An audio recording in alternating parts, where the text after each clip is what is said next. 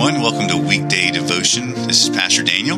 Today we'll be looking in 1 Corinthians chapter 2, uh, verses 1 and 2, as we continue uh, this week's conversation on what is Jesus doing when he saves us and why does God save us? We saw yesterday so that he gets the glory.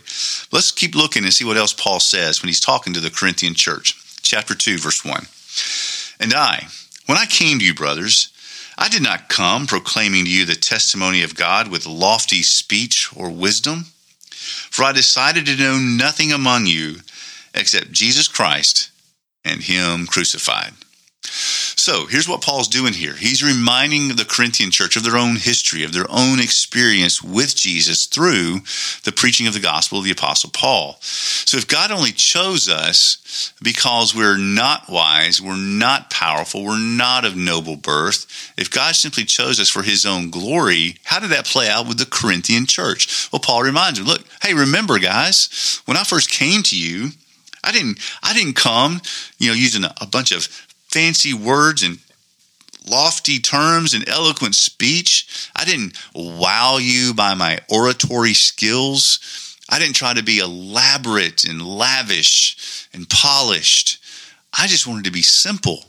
I just simply wanted you to know that Jesus is crucified. That's that was all I came with. That Christ is crucified for you. In other words, what Paul is saying, I just came with you with the simple gospel. And you were saved, not because of my eloquence of speech, not because of my mastery over theological concepts, not because of my amazing personality. No, I came to you very simply preaching the gospel of Jesus Christ. And that's what got, and that's why you're saved. You're saved because of the gospel, not because of Paul. So you can't boast in the fact that Paul was your preacher. Kind of goes back to chapter one earlier, a couple weeks ago, right? When they had a division. I follow Paul, I follow Apollos, right? They're not saved because of the amazing talent of Paul. They're saved because of the amazing gospel of Jesus. And so this is just a maybe a, a seems like a very minor thing for us today, but I think it's profound.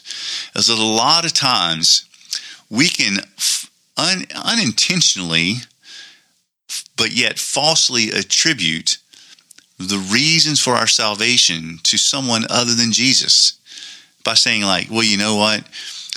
That guy, when I was growing up, he was an amazing pastor and he preached the word, and it's because the way he preached the word that I was saved.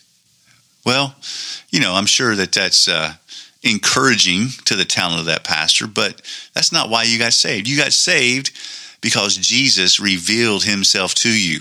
Yeah, maybe it was through the preaching that guy, but I tell you, there's been a lot of people saved through some horrible preaching. There's been some people saved through some very, um, you know, uh, less than polished orators, if you will.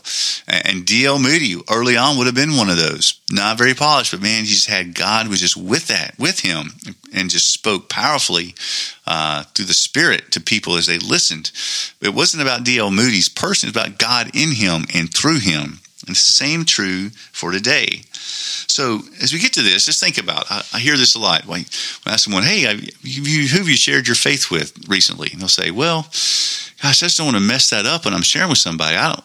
I'm not really good at talking. I, I just, you know, I, I'll just I'll pray for them and I'll invite them to church, but I don't feel like I'm capable of telling someone about the gospel." Let me just say, it's not about you. It's not about me.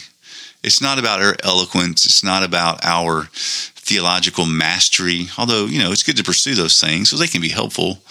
But it's about the power of the gospel. Romans chapter 1, Paul says, I'm not ashamed of the gospel of Jesus Christ, for it's the power of God to salvation for all who believe, Jew first and also for the Greek. Here, Paul never, not one time, does he claim that salvation comes because of the giftedness of the speaker. No, salvation comes because of the power of the Spirit. Do you think it's any consequence or any any coincidence rather that the guy that preaches the very first sermon in the church, Peter, was not educated, wasn't trained in oratory, wasn't even cha- trained in theology. He was he was he was just a fisherman.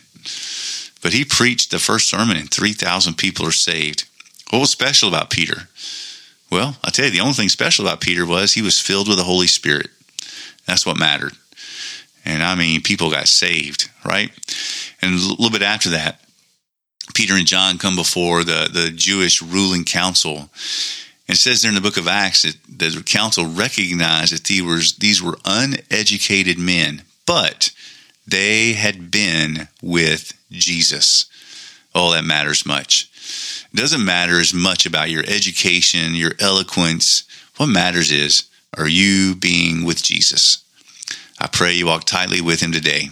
I'll talk to you tomorrow.